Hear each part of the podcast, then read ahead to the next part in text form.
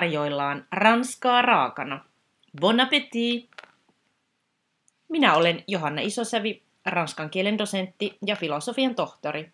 Vien sinut matkalle ranskan kieleen ja kulttuuriin. Allez, c'est parti! Tässä jaksossa puhutaan kivasta ranskalaista kirjallisuutta käsittelevästä kirjasta nimeltä Au revoir tristesse ja muita elämänohjeita ranskalaisista klassikoista. Englanninkielisen alkuteoksen on kirjoittanut Viv äh, Groskop ja sen on suomentanut Ulla Lempinen. Ja suomennos ilmestyi vuonna 2020 Atenan kustantamana. Kanssani keskustelemassa on Marika Helovuo, joka opiskelee Ranskaa Helsingin yliopistossa. Ja ahkerat kuuntelijat saattavat muistaa Marikan jaksosta 61, jossa Marika kertoi, millaista on ryhtyä nelikymppisenä opiskelemaan pääaineena Ranskaa yliopistolla. Marikalla on lisäksi vahva kirjallisuustausta. Hän on tehnyt pitkän uran kirjaston hoitajana ja kiertänyt jo monta vuotta Suomea puhumassa kirjoista ja lukemisen tärkeydestä, joten hän sopii erinomaisesti puhumaan kanssani aiheesta ja tästä kirjasta. Lämpimästi tervetuloa Ranskaa raakana podcastin vieraaksi, Marika Helovuo. Kiitos paljon. No niin, toistamiseen jo täällä. Hienoa olla täällä toistamiseen. Kiva. Uh, Viv Groskop on brittiläinen toimittaja ja kirjailija, joka on aikaisemmin kirjoittanut venäläisestä kirjallisuudesta teoksen nimeltä Älä heittäydy junan alle ja muita elämänoppeja venäläisistä klassikoista. Hänellä on myös uusikin teos ja uh, sen nimi on Ota tila haltuusi, opas naisille, jotka puhuvat omalla äänellään. Tänään keskitytään siis tähän teokseen Au revoir tristesse, puhutaan ranskalaisesta klassikosta, mutta haluan ensin kysyä Marika sinulta, että oletko lukenut näitä Viv Groskopin muita teoksia? Ja jos olet, niin mitä pidit niistä? No mä olen kyllä lukenut nämä molemmat äh, muutkin kirjat ja mä innostuin hänestä ja hänen tyylistään silloin, kun mä luin tämän hänen ensimmäisen suomennoksensa näistä venäläisistä klassikoista ja, ja niiden tarjoamista elämänohjeista. Se oli mun mielestä ihana kirja kirjoista, erityisesti sen takia, että siinä näkyy tämän kirjoittajan oma intohimo kirjallisuutta mm. kohtaan. Ja hän uskalsi laittaa myös niin kuin omat persoonalliset mielipiteensä likoon. Ja sitä ei yritetty mitenkään peitellä siinä kirjassa, ja se tuotiin, vaan se tuotiin rohkeasti esiin. Ja se sama heittäytyvä tyylihän jatkuu myös tässä uusimmassa kirjassa myös, mikä oli tosi ilahduttavaa. Joo. No itse asiassa Marika, sinähän olit se henkilö, joka antoi mulle vihjeen tästä kirjasta, että, että tästä olisi hyvä tehdä jakso Ranskaa raakana podcastina. Nyt kävikin sitten niin, että Marika pääsi itse tähän jaksoon. Tämä teos Au revoir tristesse ja muita elämänohjeita ranskalaisista klassikosta käsittelee peräti 12 klassikkoa. Ensimmäinen luku koskee François Saganin romaania Tervetuloa, ikävä, josta on mukailtu tämän teoksen nimi. Asetelma on käännetty päälailleen au revoir tristesse, eli näkemiin, näkemiin ö, ikä, ikävä ikävyys. Marika, mitä tästä kirjan nimestä voidaan sanoa? Mitä Viv Crosskop haluaa kertoa tällaisella nimimuunnoksella? Joo, hän toivottaa tosiaan niin kuin ikävälle terve menoa tässä, tässä mm. oman kirjansa nimessä. Ja hän kertoo tämän kirjansa esipuheessa, että hänen ihailunsa ranskalaista kirjallisuutta kohtaan lähti liikkeelle juuri Saganista ja oikeastaan Saganin persoonasta, jossa hänen mukaansa tiivistyi jollain tapaa sellainen ranskalaisille tyypillinen elämästä nauttimisen taito. Eli ranskalaisen ajatteluhan kuuluu se, että elämän tulisi olla hauskaa ja kepeää ja intohimosta ja vähän vaarallistakin, eikä missään nimessä mitään latteeta tai, tai puolikuollutta elämää. Ja, ja Sakan edusti sillä omalla niin kuin aika lailla holtittomalla elämällä mm. juuri tätä. Ja sitä Viv Krosko pihaili nuorena ja ihailee edelleen. Ja, ja sen takia hän halusi antaa tälle omalle kirjallensa sellaisen nimen, joka ilmaisee tätä elämänasennetta. Eli siis iloa ja leikkisyyttä, eli, eli tota, terve menoa ikävä. Mm. Kyllä, se on hyvä, hyvä suomennos tälle. No, Viv Groskop perustelee johdannossaan, että miksi hän on valinnut nämä kyseiset 12 teosta mukaan. Siellähän on Saganin lisäksi esimerkiksi Proustia, Hugoa, Flaubertia ja Camusta. kyllähän ranskalaisessa kirjallisuudessa riittää totta tosiaan valinnan varaa. Ei sinne mahtuneet esimerkiksi Rousseau, Voltaire ja Baudelaire, olisi varmaan tullut aika paksu kirja, jos, jos kaikki olisi mukana. Mutta tota, Groskop perustelee tätä valintaansa näin, että Minuun ovat vaikuttaneet eniten kirjat, joihin rakastuin syvästi löytäessäni ne ensi kerran 18-19 vuoden iässä. Eivät niinkään ne, jotka löysin vanhempana, vaikka ne olisivat kiistatta olleet paljon kuulimpia ja kiinnostavampia. Marika, onko sinulla samanlaisia kokemuksia, onko sinun iskenyt ne nuorena luetut kirjat? No, mulla on ja ei.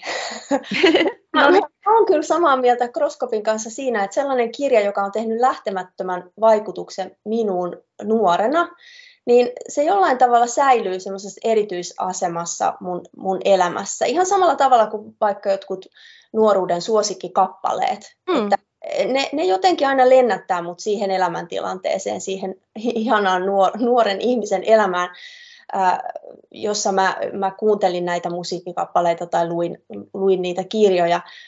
Mutta sitten toisaalta niin kyllä niin kuin jotkut nuoruuden ajan suosikkikirjoista taas, niin jos ne lukee uudestaan, niin ei ne enää tee niin isoa vaikutusta. Mm. Ne olla vaikka niin kuin ihan hirveitä pettymyksiäkin, koska kyllähän ihminen muuttuu ja elämäntilanne muuttuu ja tulee toivottavasti vähän viisaammaksi ja saa erilaista perspektiiviä elämään, koska nuorena sitä nyt vaan on aika lailla erilainen kuin mm. vanhempana.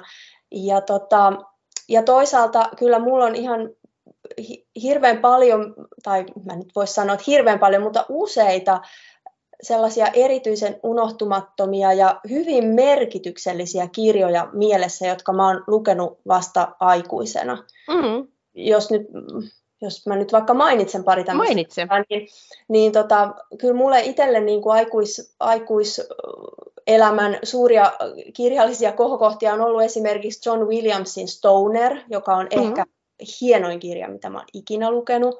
Joo. Tai kotimaisista, jos pitäisi mainita joku, niin Anneli Kannon veriruusut. Siis sen mm. viimeisiä sivuja kukaan ei pysty lukemaan ilman kyyneleitä. Tai mm tai nyky, ranskalaisesta nykykirjallisuudesta, niin Michel Houellebecqin serotoniini oli aivan siis tämmöinen iskupalleaan, mm-hmm.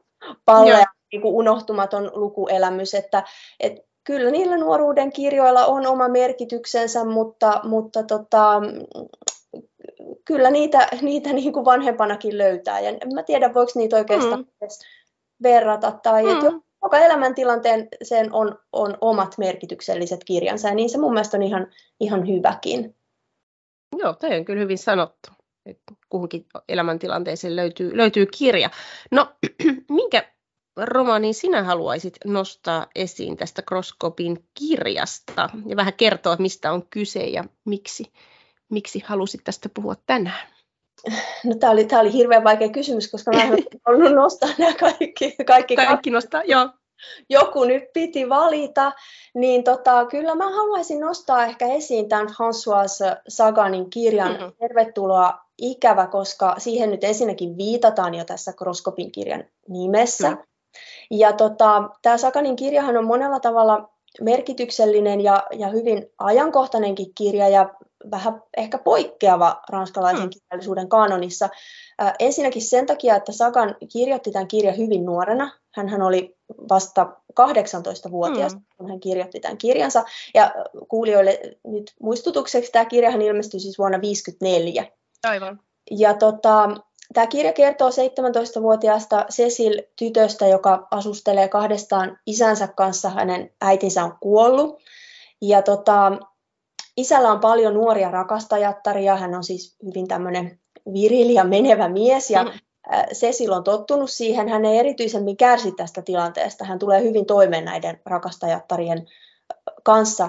Ja tota, ehkä isästänsä sitten vähän oppia ottavana tämä, tämä 17-vuotias Cecil-tyttö niin ryhtyykin muhinoimaan naapurihuvilassa asuvan nuoren miehen kanssa, mutta ei ole rakastunut tähän, ei suunnittele tulevaisuutta tämän kanssa. Eli Cecil vaan haluaa pitää vähän hauskaa, eikä tunne minkäänlaista mm. syyllisyyttä siitä. Ja tota, tähän aiheutti aikanaan ison kohun, koska olihan se nyt 50-luvulla aika pöyristyttävä ajatus, että nuori tyttö voi käyttäytyä näin mm. sopivasti. Vaikka 40-vuotias hänen oma isänsä käyttäytyi juuri tällä tavalla, mutta nuorelle tytölle se, se ei nyt ollut sitten lainkaan sopivaa. Eli tota, tässä on niin kuin merkityksellistä se, että Saga nosti kirjansa päähenkilöksi, päähenkilöksi nuoren tytön ja mm. antoi tälle vapauden elää omanlaistaan elämää. Ja tota, ehkä siinä nyt sitten sitten se yksi syy siihen, miksi mä halusin, halusin nostaa juuri tämän kirjan esiin, koska kyllähän tällaista keskustelua edelleen käydään, että mikä on, mm. mikä on sopivaa miehille ja mikä on sopivaa naisille. Aivan. Ja tota, ehkä sitten toinen syy tämän kirjan esiin nostamiseen on semmoinen vähän valitettavan ajankohtainenkin juttu edelleen se, että, että tota, suurin osa kirjallisuuspiireistähän aikanaan halveksui Sagania koska mm. nuorten naisten tunneelämän ja, ja tota, seksuaalisuuden kuvaus koettiin naurettavana ja aika tyhjänpäiväisenä aiheena, ja jotkut määritteli Saganin ihan täysin hömpäksi viihdekirjailijaksi, ja tällaisia argumentteja kuulee edelleen, niin. jos nainen kirjoittaa naisten elämästä. Ja, ja, tota, ja Sakania myös myytiin aikanaan valtavia määriä, eli siis yleisö rakasti häntä, ja se oli myös osa syy halveksuntaan. Ja siis ikään kuin sellainen kirjallisuus, jota myydään paljon, olisi automaattisesti huonoa kirjallisuutta. Niin. Ja sitten mä, aina kun mä kuulen tämmöisen argumentin, niin muutenkin mieli sanoa, että mutta myytiinhän tuntematonta sotilastakin valtavat määrät, eikä sitä kukaan sen takia huonona pitänyt. Aivan. Tällaistakin argumenttia joskus, joskus kuulee. Mm. Ja Sakanin kirjassahan ongelmana oli tämä aihe, eli nuoret naiset ja ehkä myös se, että kirjan oli kirjoittanut nuori nainen. Ja tota, näistä syistä nyt ainakin mä halusin nostaa juuri mm. tämän kirjan esiin ja toivottavasti nyt moni innostuu lukemaan sen, jos ei, jos ei vielä ole lukenut, niin suosittelen Aivan. kyllä. Kyllä varmasti tämän jälkeen äh, moni, moni kiinnostuu. No mennään vähän ajassa taaksepäin. Puhutaan vanhemmasta kirjasta, jota Crosskop käsittelee, ja vanhemmasta kirjailijasta, eli Victor Hugosta. Ja mä itse asiassa itse vähän aikaa sitten tartuin tähän teokseen äh, Notre Dame de Paris, äh, Pariisin Notre Dame, ihan alkukielellä luin sen ranskaksi, siitä on kyllä suomennoskin olemassa, ja tota, tästä, tästä kuullaan vähän myöhemmässä jaksossa vielä tänä syksynä. Mutta äh, Crosskop ei keskity tässä kirjassaan Pariisin Notre Dameen, vaan kurjiin. Ja Marikka, mä käsitin, että tämä Kurjat on ollut sinullekin ilmeisesti tärkeä kirja. Mistä siinä on oikein kyse ja miksi, miksi tämä kirja on merkityksellinen? Joo, Victor Hugo Kurjat on kyllä mulle niin hyvin tärkeä kirja se on, se, se on kyllä se kirja, jonka minä ottaisin mukaan Autiolle saarelle, jos minun hmm. pitäisi valita vain yksi. Toki mä ottaisin... Eikä ne heti lopukkaan, koska sehän on valtavan pitkä myös.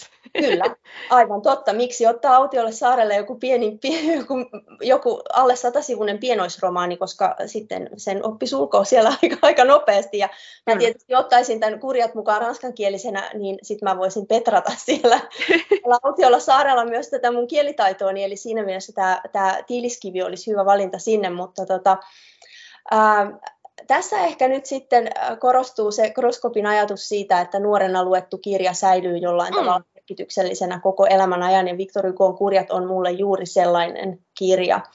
Ää, mä luin tämän ensimmäistä kertaa ehkä 15-16-vuotiaana, ja mä olin silloin jo frankofiili, tai niin, Aivan. Franco, Franco hullu. eli eli tota, mä olin ihan hulluna Ranskaan ja Ranskan kieleen ja kulttuuriin jo, jo siinä iässä. Ja mä olin aloittanut ä, ranskan kielen opinnot koulussa kasilla.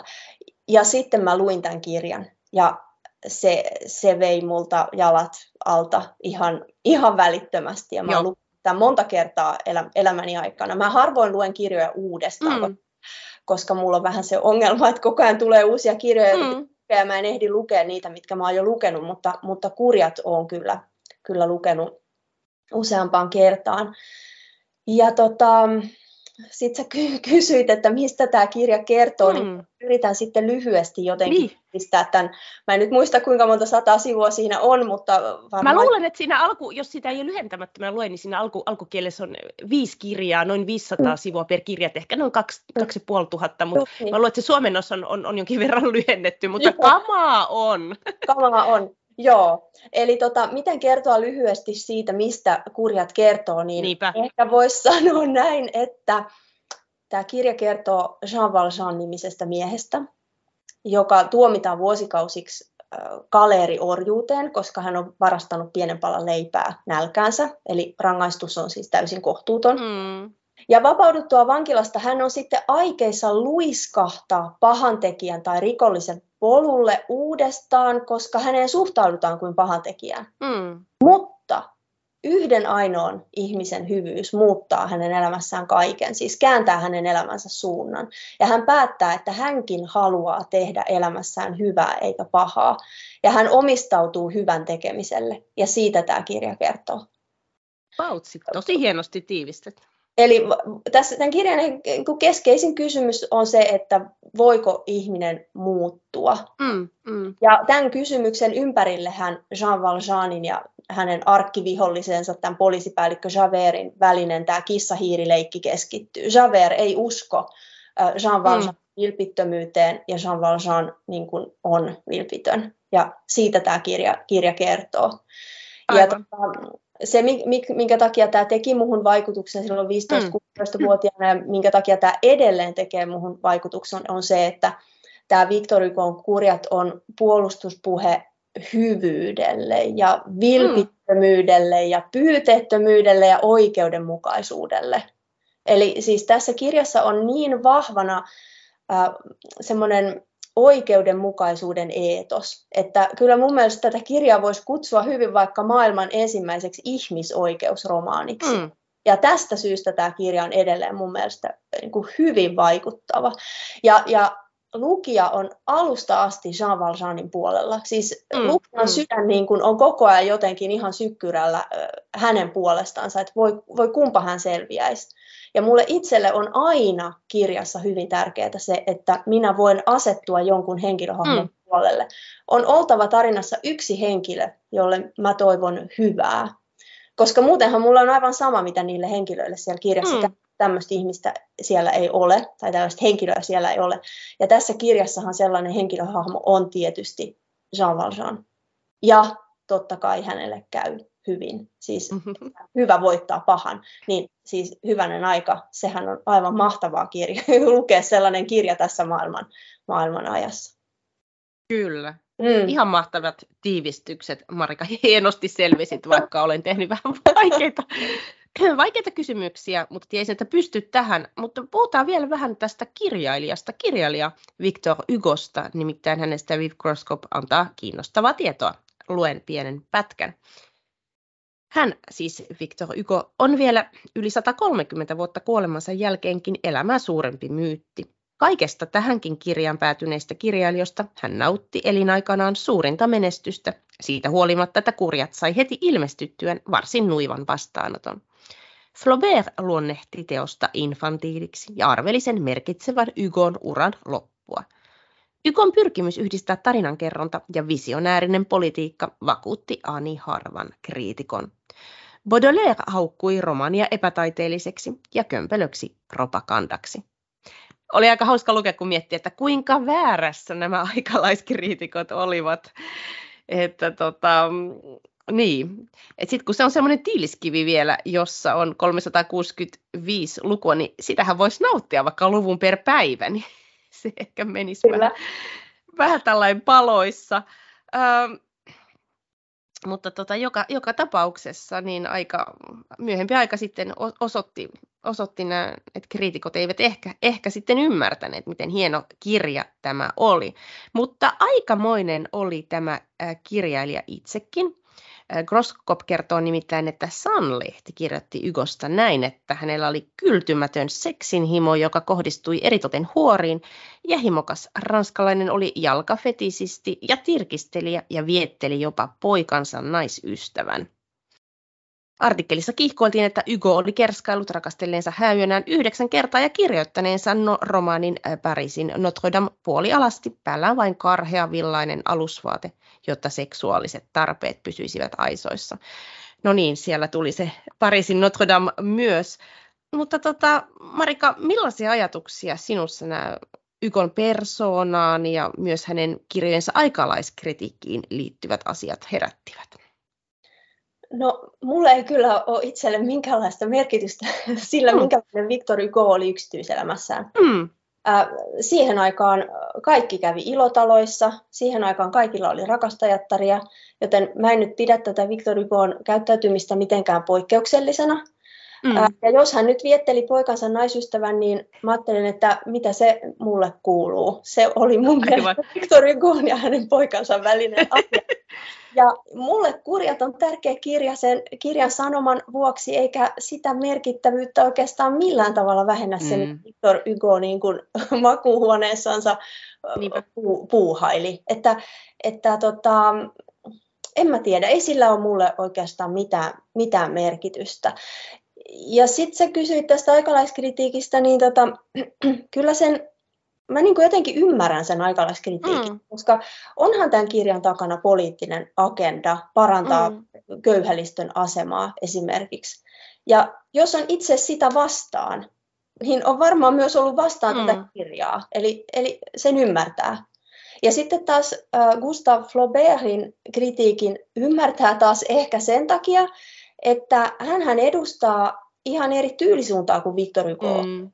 Flauberthan halusi niillä omilla teoksillansa, hän on niin kuin realistisen tyylisuunnan edustaja, niin hän halusi nimenomaan niillä omilla romaaneillaan, kuten nyt vaikka Rova Bovarilla, niin kuin haastaa tätä romanttisen kirjallisuuden perinnettä, jota Victor Hugo ehkä puhtaimmillaan edustaa. Joten mm, mm, hänen mm. kritiikkinsä on ihan ymmärrettävää, koska hän katsoo tätä Victor Hugon kirjaa niin kuin siitä näkökulmasta. Mutta kyllä mä kuitenkin uskon, että jos nämä aikalaiskriitikot nyt eläisivät, niin he ymmärtäisivät tämän, tämän teoksen merkittävyyden, koska he näkisivät tämän kirjan nyt tässä isommassa historiallisessa kontekstissa, jota ei koskaan välttämättä pysty näkemään silloin, kun itse elää sitä kyseistä historiallista hetkeä. Mm, että, mm. että kyllä mä niin kuin ymmärrän heitä. Aivan. Mut mä toivon, että jos he eläisivät nyt, niin he, he kyllä kirjoittaisivat jotenkin vähän erityyppisiä kritiikkejä. Niin, en tiedä, miettiikö kriitikot koskaan, että miltä, miltä ne näyttää ne kritiikit sitten niin kuin tosi pitkän ajan päästä. Että niin, niin en tiedä. Aika, no, se aika us, uskaliasta sitten ottaa kovin vahvasti kantaa, kun yleensä sitten siitä tulevaisuus kertoo, että mikä on vastaanotto ja muut. Ja joo, musta mm. nämä on niin kuin ollut ihan haus, hauskoja nämä yksityiskohdat niin Ykosta, niin jotenkin ihan tällainen hauska, hauska lukea, että on jäänyt näin paljon elämään näitä anekdootteja. Kyllä, kyllä. Ja, ja tota, mä katsoin tota Yle Areenassa oli, oli olisiko viime vuonna vai toissa vuonna pyörinyt siis tällainen tota, fi, niin kuin televisiosarja Victor Hugosta. Joo. Ja, ja se valotti kyllä tosi, tosi kattavasti ja mielenkiintoisesti sitä Victor Hugon yksityiselämää ja, ja tota, sitä, miten merkittävä henkilö hän niin kuin kaiken kaikkiaan mm. on että miten, mi, miten hän ehti tekemään kaiken sen, mitä hän teki. Että sellainen olo mulle sen televisiosarjan jälkeen, jälkeen tuli, mutta mun, mun ymmärtääkseni sitä sarjaa ei nyt tällä hetkellä ole siellä areenassa nähtävillä. Niin Vinkki sinne Ylen suuntaan, että laittaa uudestaan sinne, että se oli kyllä tosi hyvä sarja. Ehdottomasti joo, hän oli, oli ilmeisen tuottelias kirjoittaessaan tässä villaisessa alusvaatteessaan, niin ehkä siellä ei edes vaatteita ehtinyt sitten pukea päälle.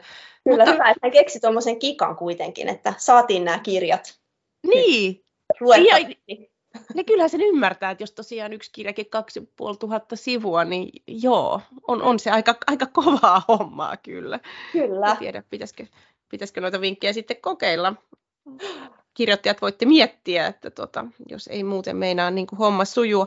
Mutta voitaisiin vielä puhua Albert äh, Camusin sivullisesta, joka käsitellään tässä kirjassa viimeisenä.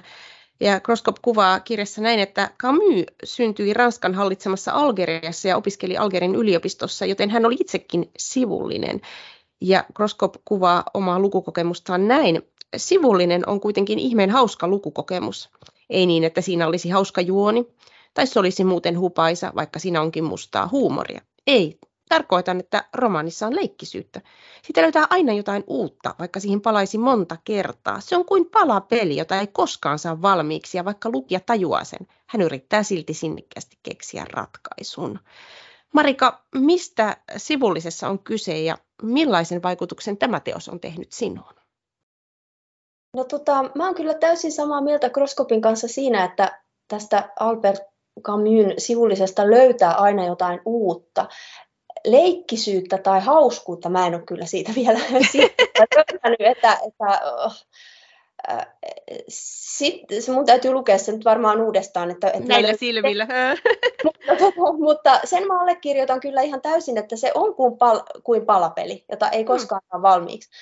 Vaikka se kirja päällisin puolin niin kuin vaikuttaa ihan hirveän yksinkertaiselta. Niin. se on samaan aikaan ihan hämmentävä monisyinen. Siis se on jotenkin niin kuin, että miten voi näin yksinkertainen kirja ollakin näin moni, monimutkainen ja monipuolinen. Joo.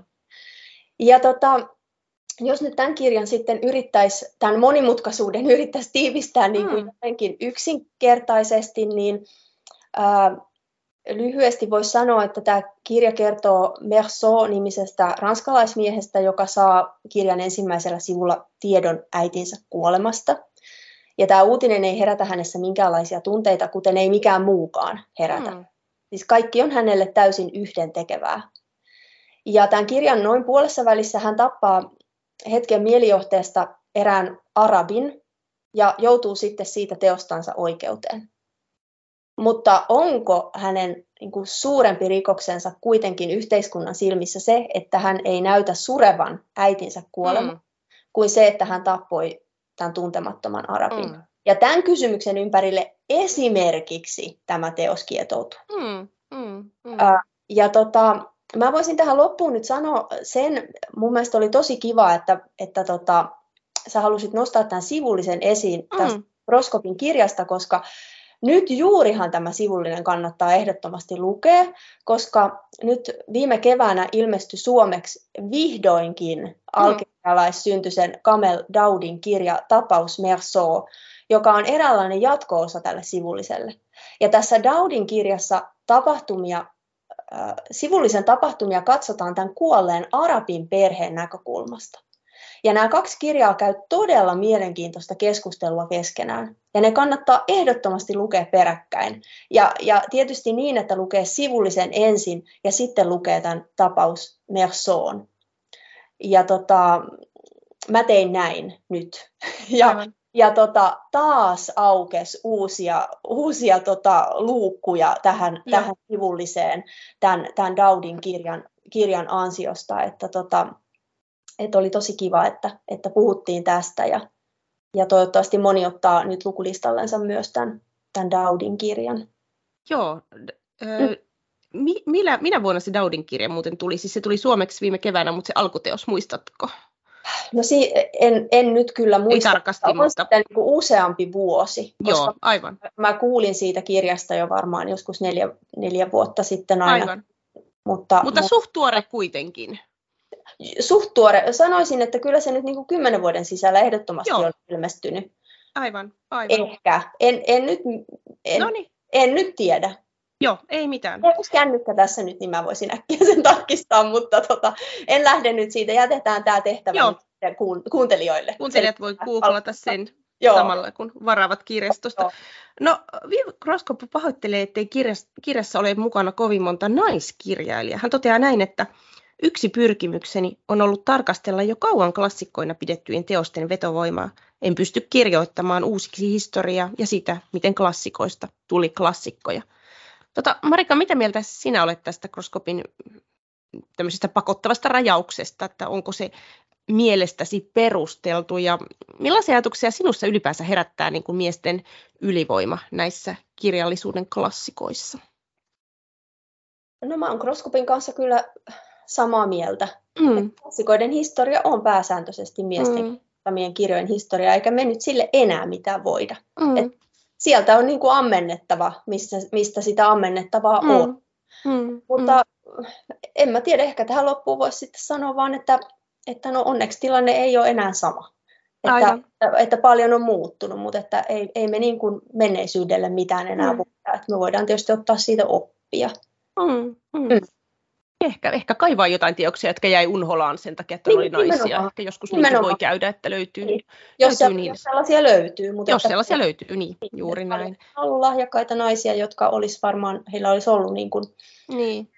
lahjoja kirjoittaa, mutta että heillä ei ole koskaan sit välttämättä ollut esimerkiksi aikaa kirjoittaa, mm. että aamu on mm. alkanut kello kuusi ja päivä päättynyt sitten kello 11, kun sitä perhettä on siinä pyörittänyt. Mm.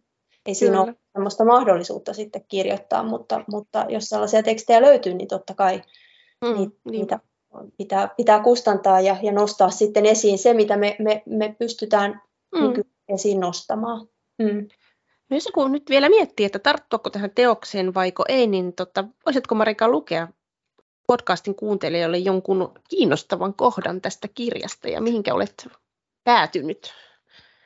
Joo, tämäkin oli vaikea, vaikea valinta, koska tämä on mun mielestä niin hauska herkullisesti kirjoitettu tämä kirja, ja mä olisin voinut lukea täältä, täältä vaikka, vaikka mitä, mutta tota, mä voisin lukea tähän, tähän tämmöisen pienen puolustuspuheen klassikoille noin ylipäätään. Joo. Et minkä takia klassikoita yleensä kannattaa lukea. Ja tämä, tämä pikku pätkä löytyy kirjan sivulta 21. Ja tota, Viv Groskop kirjoittaa siis näin. Joskus minua ahdistaa se, piittaako näistä klassikoista enää kukaan. Omassa nuoruudessani ne edustivat glamuuria, ylellisyyttä, intohimoa, eksotiikkaa, aikuisuutta ja salaista tietoa. Haluaisin kovasti uskoa, että ne kykenevät pitämään pintansa viimeisimpiä digitaalisia keksintöjä vastaan. Olen kuitenkin kuullut tutuilta opettajilta, että nykyiset 18-vuotiaat lukevat huomattavasti vähemmän romaaneja kuin me aikoinamme. Asia vain on niin. En missään nimessä halua tuomita ketään, sillä jos internet olisi keksitty 20 vuotta aikaisemmin, en tiedä olisinko itsekään koskaan tarttunut kirjaan. Mutta juuri siitä syystä romaanit ovat entistä tärkeämpiä ahmimme sosiaalisesta mediasta joka ikisen neuvon siitä, mikä on paras tapa aloittaa päivä tai miten paljon unta on tarpeeksi, ja siedämme kaiken maailman niksejä ja vinkkejä, joita sosiaalisen median influencerit meille tuputtavat näytön täydeltä. Ranskalaisten klassikkojen lukeminen on kuitenkin siitä järkyttävää ja virkistävää, että niissä on jo kaikki ne viisaudet, joita ihanne elämän karikoista ja huippukohdista selviytymiseen tarvitaan ja ne ovat kaiken lisäksi olleet koko tämän ajan kirjahyllyssä odottamassa lukemistaan. Sitä paitsi on paljon hauskempaa lukea niitä lepotuolissa kuin googlettaa kolmelta aamuyöllä, miksi minua masentaa. Aivan varmasti klassikot vaikuttavat konkreettisemmin ja kestävämmin hyvinvointiin kuin nettisurffailu. Minä tiedän, sillä olen kokeillut kumpaakin. Aivan loistava. Se on sen pätkän. Mä halusin lukea ja kannustaa kaikkia ää, pitämään tämmöisiä niin kuin, somepaastoja ja, ja tota, vaikka lukemaan niin kuin, ranskalaisia klassikoita tai mitä tahansa muita klassikoita. Kyllä niistä vastaukset niin kuin elämän tarkoitukseen löytyy paremmin kuin ehkä sitten sieltä sosiaalisesta mediasta. Ihan loistava, mm. loistava vinkki. No vielä, jos joku miettii, niin tota, miksi, miksi kannattaisi lukea tämä klassikoita esittelevä teos Tristesse? No, mun, mun mielestä tässä kirjassa oli kaiken kaikkiaan parasta se, että, että Groskop kertoo näistä kirjoista niin kuin hyvin henkilökohtaisesti Joo. ja antaa ennen kaikkea sen innostuksensa näkyä. Ja kyllähän se niin on, että jos joku on innostunut jostain, niin kyllä se innostus myös tarttuu. Ja mä uskon, kyllä mä uskon, että tämän kirjan jälkeen moni lukija innostuu myös ja mm. haluaa lukea jonkun näistä klassikoista. Ja, ja se, mikä tässä kirjassa oli myös ilahduttavaa, oli se, että Groskophan puhuu myös jonkin verran ranskan kielen opiskelun tärkeydestä. Mm. Mm. Ja ylipäätään muidenkin kuin englannin kielen opiskelun tärkeydestä. Eli tämä kirja voi innostaa lukijan myös opiskelemaan jotain vierasta kieltä. Aivan loistavasti mm. sanottu. Joo, mä itsekin ajattelin, että tämä on niin kahdella tapaa, ainakin kahdella tapaa kiinnostava kirja, että, että jos itse on lukenut joitakin näistä kirjoista, niin on kiva lukea Viv Groskopin analyysejä, tunnelmia, mutta toisaalta se ei myöskään haittaa, että jos ei ole kaikkea lukenut, niin voi saada juuri sen kimmokkeen lukea ranskalaisen kirjallisuuden klassikoita, ja niitähän tässä kirjassa esitellään enempi, mitä tähän yhteen podcast-jaksoon mahtui, että että siellä on, on, on, on Proustia ja Flaubertia ja Dyrasta esimerkiksi. Ja vielä teoksen lopussa on, on vinkkejä kirjoista, jotka eivät mahtuneet tähän teokseen. Et kyllähän tämä hirveän niin kuin, hauskasti on, on, on, on kirjoitettu tämä teos revoir tristesse ja muita elämänoheita ranskalaisista klassikoista. Ja toivotaan tietysti Marikan kanssa, että meidän kuuntelijatkin kiinnostuu tästä kirjasta ja erityisesti ranskalaisista klassikoista. Paljon kiitoksia vierailustasi Ranskaa rakana podcastissa. Marika Helovuo. Kiitos paljon. Voit lukea lisää kielen ja kulttuurin ilmiöistä blogistani johanna.isosavi.com.